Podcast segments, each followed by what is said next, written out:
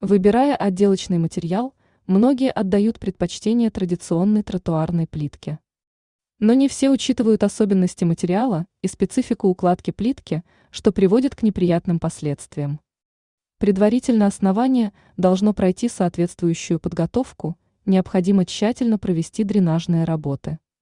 Если сэкономить на данном этапе, то результатом становятся провалы на тротуарах, вдавленные участки на парковках.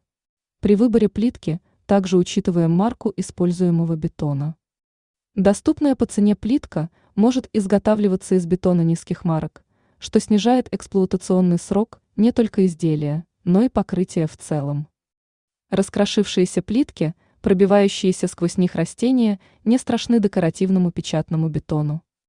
Материал устойчив к температурным колебаниям и механическим воздействиям. По прочности печатный бетон превосходит асфальтовые покрытия и покрытия из плитки. В отличие от ограниченной цветовой гаммы плитки, бетон радует многообразием оттенков и текстур. Художественные штампы становятся идеальным решением при создании эксклюзивных текстур. Печатный бетон можно применять не только в частном строительстве, но и на промышленных объектах, в городских зонах с интенсивной нагрузкой. Открытые кафе и морские причалы, парковые дорожки и дворы могут быть оформлены с помощью красивых и прочных покрытий.